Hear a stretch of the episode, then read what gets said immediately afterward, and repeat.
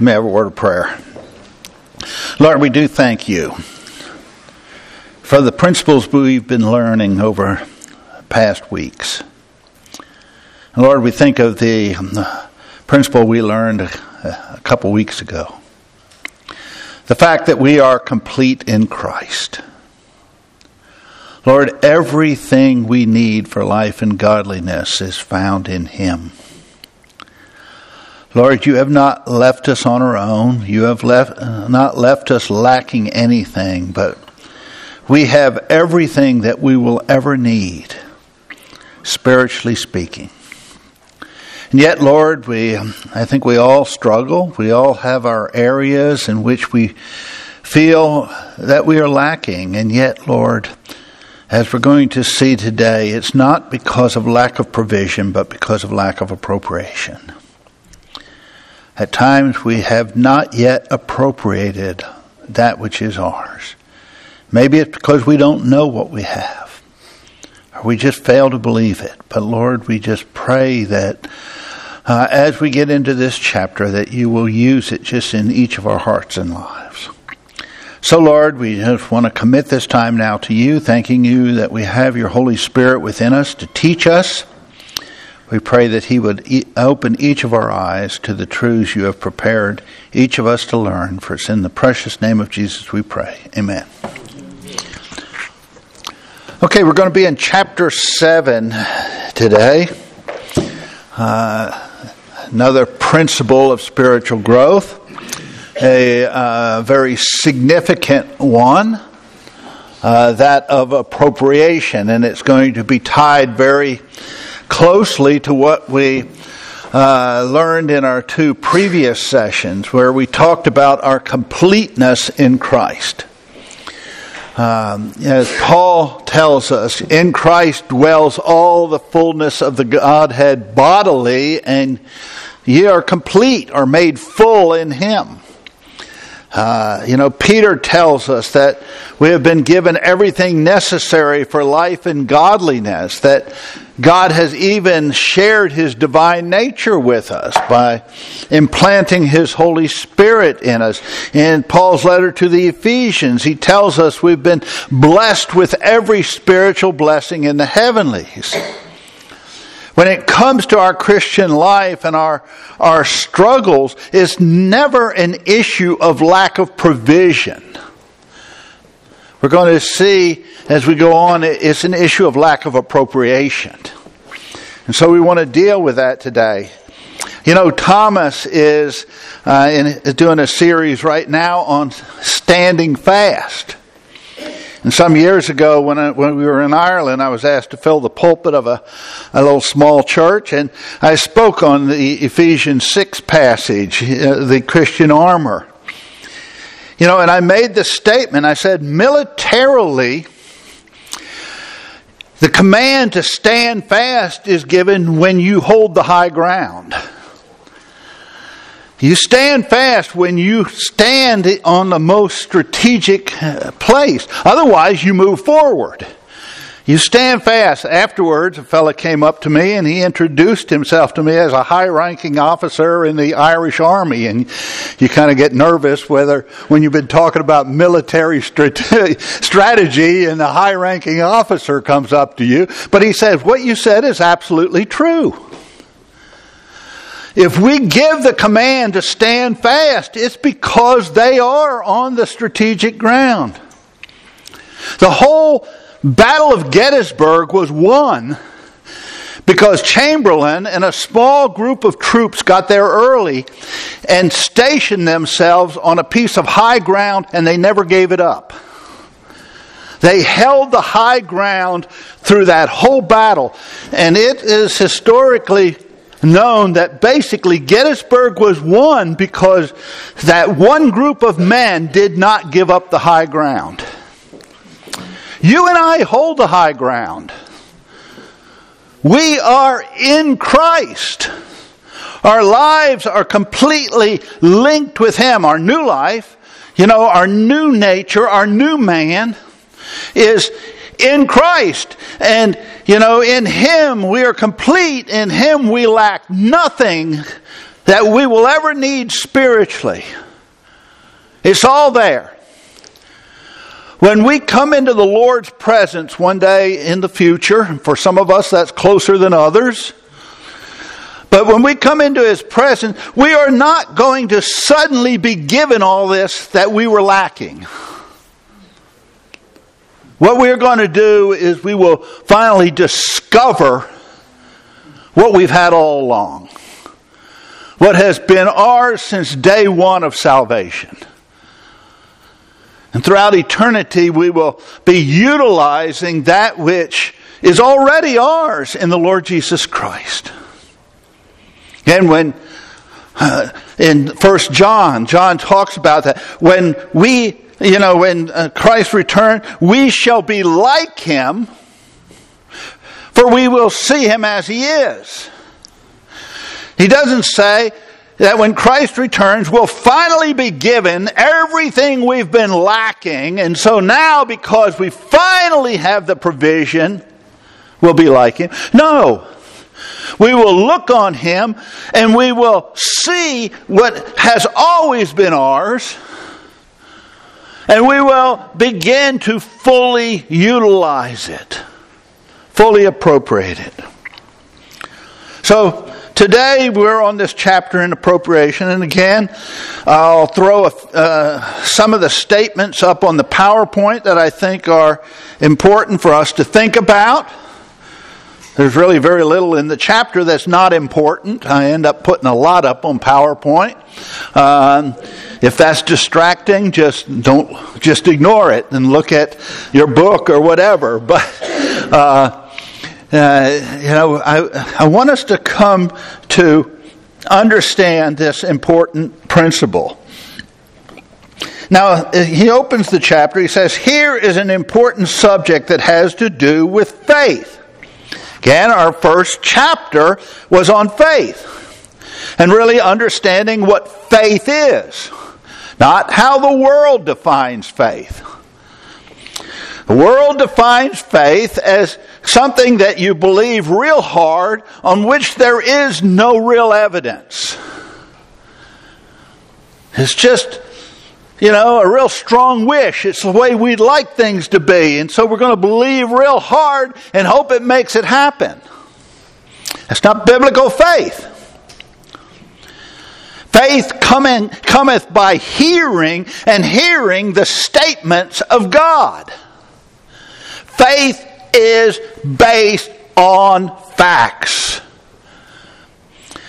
It's based on the facts of what God has stated. It's not facts that you and I can empirically verify. It's based on facts that we put our confidence in what God has said. An appropriation, he says, is a subject that has to do with faith. We are complete in Christ, but we have to take God at His word regarding that. And why would we do that? Because through the pages of Scripture and through the course of history, God has proven himself to be truthful. He has proven himself to be a 100% reliable witness. That when he says something, it is accurate. Sin entered the picture back in the Garden of Eden because Adam and Eve didn't believe that. God told them, don't eat of the fruit. Told them, you will surely die. Satan tells them, basically, not so many words, but implies, God's a liar. You can't believe him. He's selfish. He's trying to withhold from you. He knows that if you eat of this fruit, you're going to be like him, and he doesn't want you to be like him. And so, rather than put their confidence in the statements of God, they believed Satan. And they believed their own senses. The fruit looked good, it sounded good. And so they ate it. And from that day forward, God has been demonstrating how wrong they were. That He is a reliable source of information. What He says is true. And as Peter points out, he has even shared his divine nature with us. He's not withholding anything good from us. He's not a selfish God. He's an incredibly generous God. And He's training us to do the opposite of what Adam and Eve did. He's training us to become men and women who take Him at His word. And as we do so, we reap the benefit. So here, he says, is an important subject that has to do with faith, taking God at His word, and the practical reception of that which we are able, uh, for which we are able to trust Him. So that has to do with faith and how, by faith, we practically take hold of these things. These things that He promises to us that we can trust Him regarding. Now he says, appropriation does not necessarily mean to gain something new, but to set aside for our practical possession something that already belongs to us. So in this chapter, we are not going to be talking about gaining anything new. We're going to be talking about how we take hold of that which is already ours. We are complete in Christ. We have been blessed with every spiritual blessings in the heavenlies. So, how do we take hold of those provisions? How do we bring them into our day to day life where they make a difference in our walk?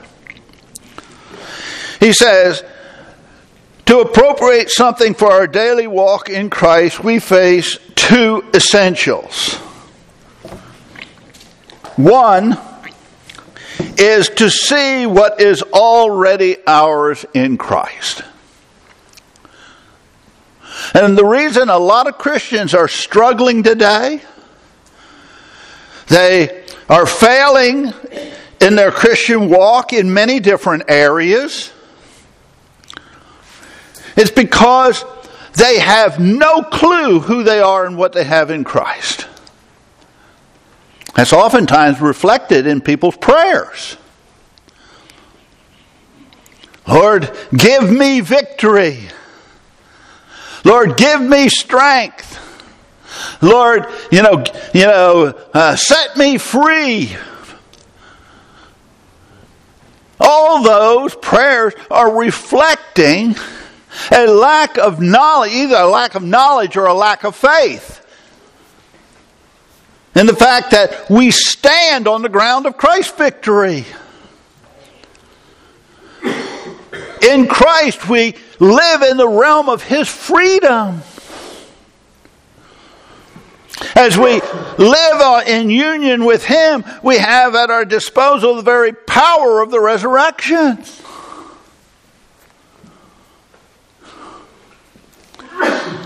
These are things that are ours in Christ.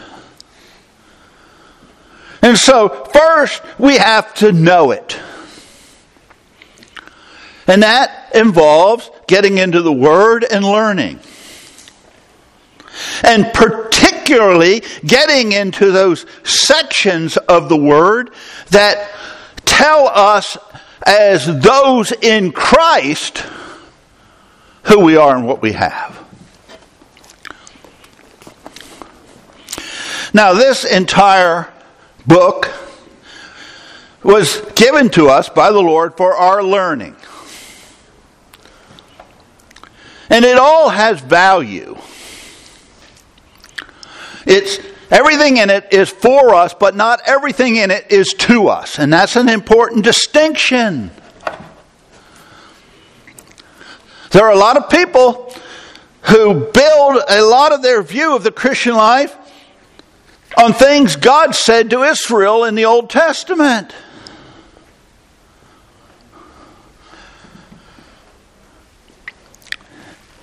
And Christ, I mean, God was dealing with Israel under the Mosaic covenant. Under the Mosaic covenant, they were promised that God would bless them. And a lot of the blessings he promised were uh, material and physical blessings if they kept his law. He also promised them he would curse them if they didn't. And that's why Paul, in his letter to the Colossians, says basically that the law became a curse because they couldn't keep it. The blessings were basically moot. Because if you can't keep the law, the blessings mean nothing. All they could do was reap the curse of the law. But a lot of Christians go back and they look at the Old Testament and they, they say, well, if we'll do this, God will bless us. Rather than realizing we have been blessed, spiritually speaking, with every blessing in the heavenlies already.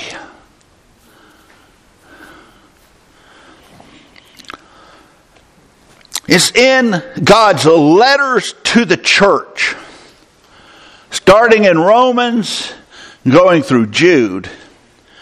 In God's letters to his church that he tells us who we are and what we have in Christ. And it's in those areas that we build our understanding of the Christian life. Now, I'm not saying the Old Testament is not important. I guarantee you, the Old Testament will tell you a whole lot about the old man. It'll tell you a whole lot about the fleshly nature and its inca- uh, incapacity when it comes to, to living up to God's standards. You can learn a whole lot about human nature from the Old Testament. You also can learn a whole lot about God. My challenge to my students oftentimes was as you go through the Old Testament, look at God. Get to know Him. Look at, at, at what He's doing and how He's working. But when it comes to the Christian life, you aren't going to find that in the Old Testament. That started on the day of Pentecost with the coming of the Holy Spirit. It's based on the death, burial, and resurrection of Christ whereby he not only died for our sins, but as we'll see in a future chapter, we died with him in God's sight, judicially. Which makes possible a lot of provision that the Old Testament saint never had. So, the first essential of appropriation is to see what is already ours in Christ. The second one he says, is to be aware of our need of it.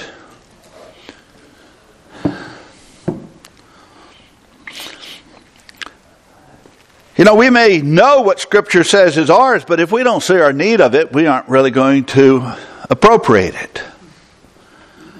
We need to see our need of it. And he says, on these two factors rests the ability of, uh, to appropriate, to reach out in steadfast faith and receive what belongs to us in our Lord Jesus Christ. So as we see what is already ours in Christ, as we come to see our need of it, we begin to, by faith, reach out and say, Lord, I want to begin to experience that which is mine in this area. I see my need of your provision. I thank you that you've made that provision, but I want to experience it in my day to day life. Now, regarding the first essential, to see what is already ours, here's what William R. Newell wrote. He says, Paul does not ask a thing of the saints in the first three chapters of Ephesians, but just to listen while he proclaims that wondrous series of great and eternal facts concerning them. And not until he has complete to this uh, catalog of realities about them does he ask them to do anything at all. Now, in Paul's letter to the Ephesians, 32 times he tells them what is true of them in Christ. In the New Testament, it's over a hundred times that we're told what's true of us in Christ.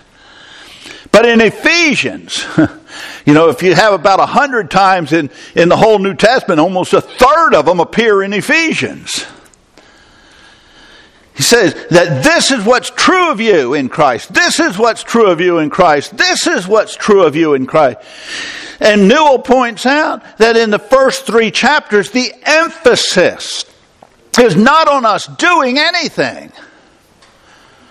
It's about us becoming aware of who we are and what we have in Christ. And that's not, not only Paul's pattern in Ephesians, it's, it's his pattern in most of his epistles. In the book of Romans, it's not until Romans 11 that Paul says, I beseech you, therefore, brethren, by the mercies of God, that you present your bodies a living sacrifice, holy and acceptable unto God, which is your reasonable act of service. There's been 10 chapters of Paul telling us how God took us from being hell deserving sinners and how he redeemed us and how he sanctified us and as he how he chose us as his the vessels through which he is currently working And it's only after he has demonstrated so clearly what God has already done for us that there is a call on us to respond. Yet, far too often, there's a skipping over the first 10 chapters and let's just jump in there. God wants you to give yourself to Him. It's your reasonable act of service. Why is it reasonable? You don't see the reasonable nature of it until you consider the first 10 chapters of Romans. In Ephesians, you know, people say, I want to see the practical part. I want to see what I'm supposed to be doing. And so they jump over in that part neglecting an understanding of what God has provided. Paul had the proper order.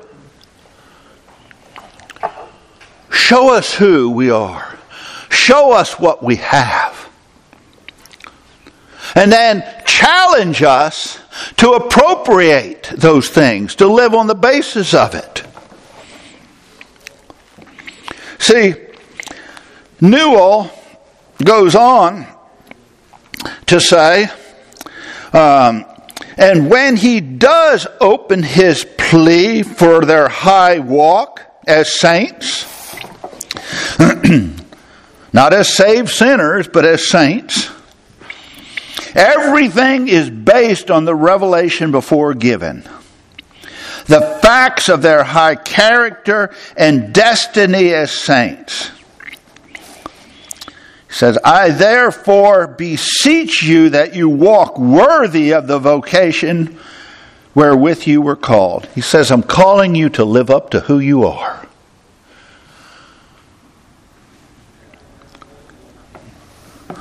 And so he says, let us cease from laying down to the saints long lists of conditions of entering into the blessed life in Christ, and instead, as primal preparation for leading them into the experience of this life, show them what their position, possessions, and privileges in Christ already are. So, what we need to do is quit laying down this list of conditions of what people need to do, and let's show them who they are. Let's show them what they have. Again, we've shared before, you know, when we were in Ireland, some of the first ones we met with were very disheartened believers. They had been told what to do. You need to do this and you need to do that and you need to not do this and you know this long list and and just total despair. Again, one said, Look, I know I'm going to heaven when I die, but I'm just ready to walk away totally from the Christian life. And to be able to say, Look, you're at a good place. You've learned what you can't do. Now, are you willing to get to know Christ and come to know uh, all that He has done for you and is doing? To say, yeah, I'm, I'm willing to do that. I'm willing to focus on. And as they began to grow in their knowledge of who they are and what they have in Christ, it began to change their life. See, we make the mistake of thinking that if I can make this do the right thing, then I'll become this. If I can make my old man look right, then he'll be the new man. No, he won't. He'll be a hypocrite. And what are a lot of Christians accused of? Hypocrisy. People can see a real thing. They can see if we're just faking it. You know, nowadays they make artificial flowers and artificial fruit look re- pretty real. But smell an artificial flower, it won't smell real. And I guarantee you, you bite into a wax apple and you'll know it. You can tell the difference between what's real and what's fake. And God's way is not to start on the outside and work it to the inside. His way is to start on the inside with who we are in Christ and cause that to flow outward as we appropriate His provisions. He works from the inside out. And that starts with us not focusing on what we should be doing but focusing on who we are and what we have in Christ. We start on that in that direction. And it will change you. I teach this with passion because I've seen how many lives have been changed by it over the years. I believed it to begin with, but it's been reinforced in my thinking by seeing the way God has worked in people's lives and the changes He's, he's wrought. So, you know, we don't start externally, we start internally with showing believers who they are and what they have in Christ. And he says, Thus we shall truly work with the Holy Spirit. Why? Because this is what the Spirit is doing. You know, in the upper room, as Christ met with his disciples and he told them that he was soon going to be leaving, and he told them that, you know, at, on, uh, in response to his request, that the Father was going to send the Holy Spirit. And what did he say the Holy Spirit would do? He says, when he is, has come, he will take that which is mine and make it known unto you. He didn't say, when the Holy Spirit comes, He'll show you how to do the right things. No, He said, He's going to take that which is mine and He's going to show it unto you. His work is to promote Christ in our lives. And if we want to be cooperating, cooperating with the Holy Spirit, that's what we need to be doing. We need to be promoting Christ in people's lives. Not getting them sidetracked on, well, if you would just do this and do this and do this and do this. And we get them focused, so focused there that they can't see Christ. Our ministry is to promote Christ. Paul talked about his ministry that he preached Christ, warning every man and uh, what is exhorting everyone uh, with the goal of seeing everyone made complete in Christ.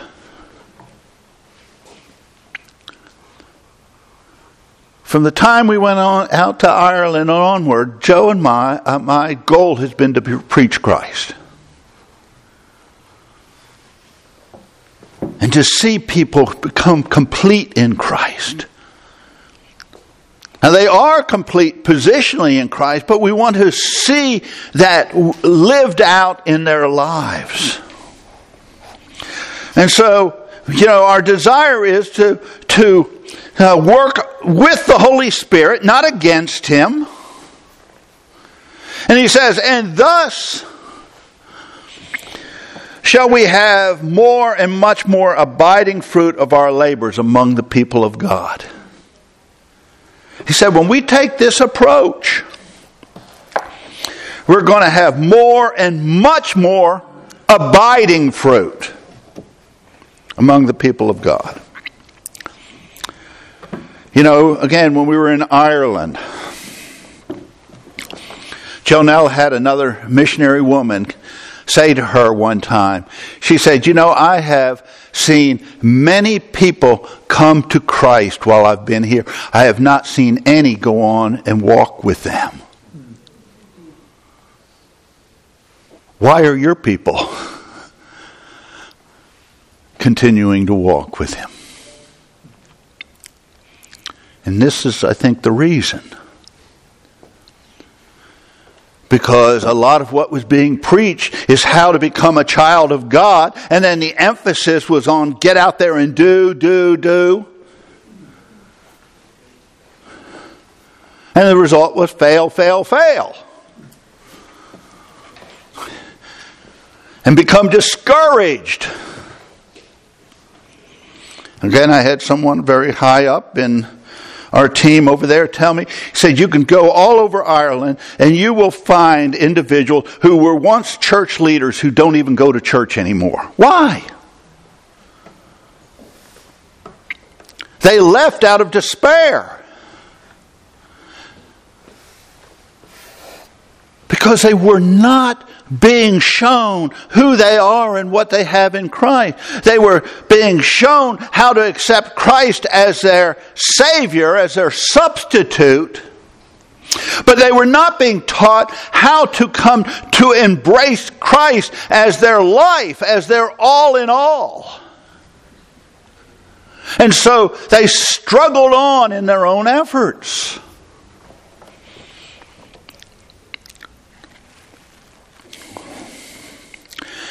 You know, it's been a huge encouragement to us. Jonelle, I will say, is better at staying communicated with the Irish than me, but just to see that some of these couples that we spent so much time with are continuing to walk with the Lord. They haven't walked away, they haven't given up. They're continuing on and they're sharing with others. And that's not to our credit is to the credit of the fact that if you truly show people who they are and what they have in Christ, and they learn these things and they appropriate them, it does make a difference. And you have fruit that endures.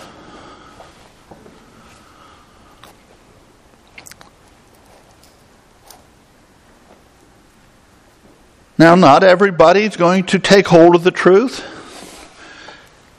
Some who even know it will stray. but Joe and I have been blessed to see so many walk on with the Lord and mature and go on to be used by Him. Now, he says, once we see what is ours in Christ Jesus, our completeness in Him, practical need will cause us to appropriate, to receive the answer to that need. So he says, once we see these, God is going to basically allow uh, practical need to come into our life. There's going to be things that come along that cause us to see, I need that provision of Christ.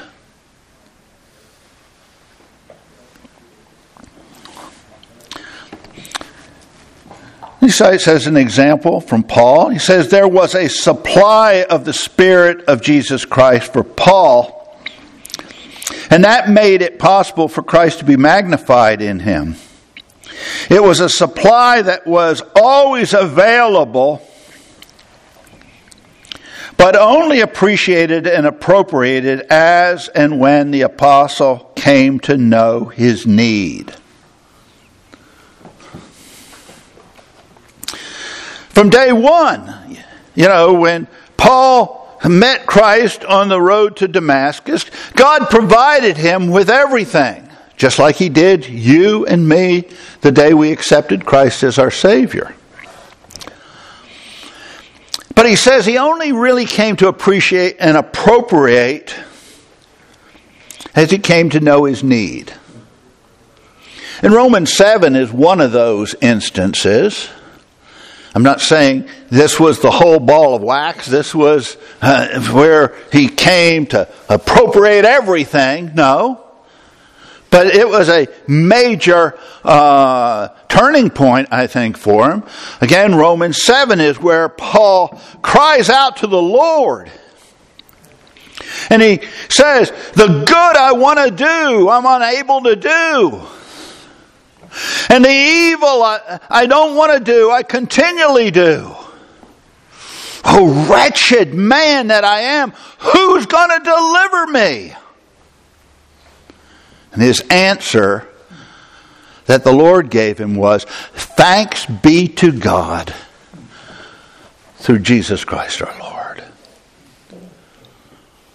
It was that struggle with his daily life, knowing what he wanted uh, to uh, his his life to accomplish, and knowing the things he wanted to avoid, and and just failing and failing and failing, and in desperation saying, "Who's going to help me?" And discovering the answers in Christ.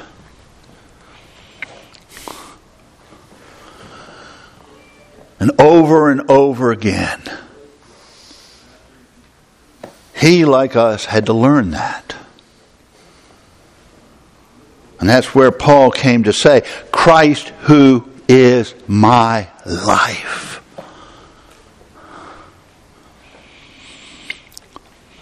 I think everyone in this room can probably say, Christ is my Savior.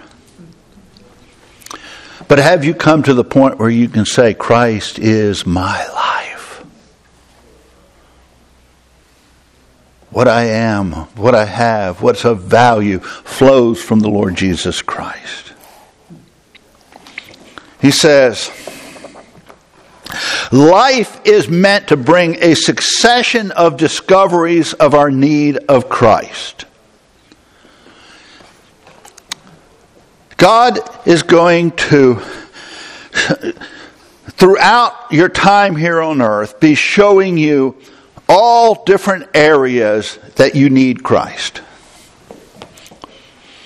Thankfully, He doesn't show you them all at once. If He showed us every area we needed Christ at once, we would despair. He takes it one step at a time. You know, it might be an area of my thought life. It might be some of my relationships parent child relationships, husband wife relationships. It might be in my job. There's going to be one area after another that God is going to be allowing things to go in such a direction that we begin to see, I need Christ here. I need Christ here. Again, one of my dear friends in Ireland, again, back when he was in the doing phase, he, he, said, you know, whenever he took a new job, he went in and he was going to evangelize everybody. And within a matter of days, everybody avoided him like the plague. As he grew in his understanding of who he is and what he has in Christ, he, he took a new job and he went in. He said, I didn't go in with any agenda. I just went in. And he said, I've had more people come and sit down with me at lunch and ask me questions, spiritual questions, than I've ever had at any other point in my life. Because they saw something in him that they saw as real. He wasn't perfect. We don't have to be perfect for us, people to see that there is something real in our lives. And they wanted to talk with him, they wanted answers.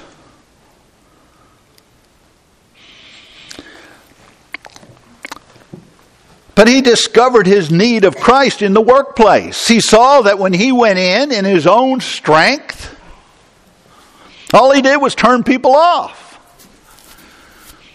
When he went in with his heart focused on Christ, things were different. So he says life is meant to bring a, dis- a, succession of discoveries of our need of Christ, and with every such discovery, the way is open for a new inflow of the supply. As I discover I need Christ in this area of my life, I begin to discover the provision that's there for me. But I see the need first. He says, This is the explanation of so much we cannot otherwise understand. This plunging of us into new tests where only a fresh supply of the Spirit of Jesus will meet our need. He says this helps us understand why God plunges us into, or allows us to, uh, to be plunged into one thing after another. One area of our life gets kind of straightened out and, and we're walking with the Lord and appropriating what's ours in Him. And all of a sudden it shows up in another area. Why? Because God doesn't just want Christ to be seen in a couple of areas of our life. He wants Him to permeate every area of our life. And He will allow us to fail and fail big time in certain areas if that's what's necessary to bring us to that place of saying, I need the provisions Christ has made in this area of my life. I want Christ t- to be seen here. I know the provisions are there. I believe the provisions are there. But I want them to be seen here and now. And he says, as our need is met, and it will be, as we pr- prove the sufficiency of Christ to meet our inward need, which will happen, so there can be a new showing forth of His glory through us. You know, as the need is met, as our lives demonstrate that Christ's provision is sufficient,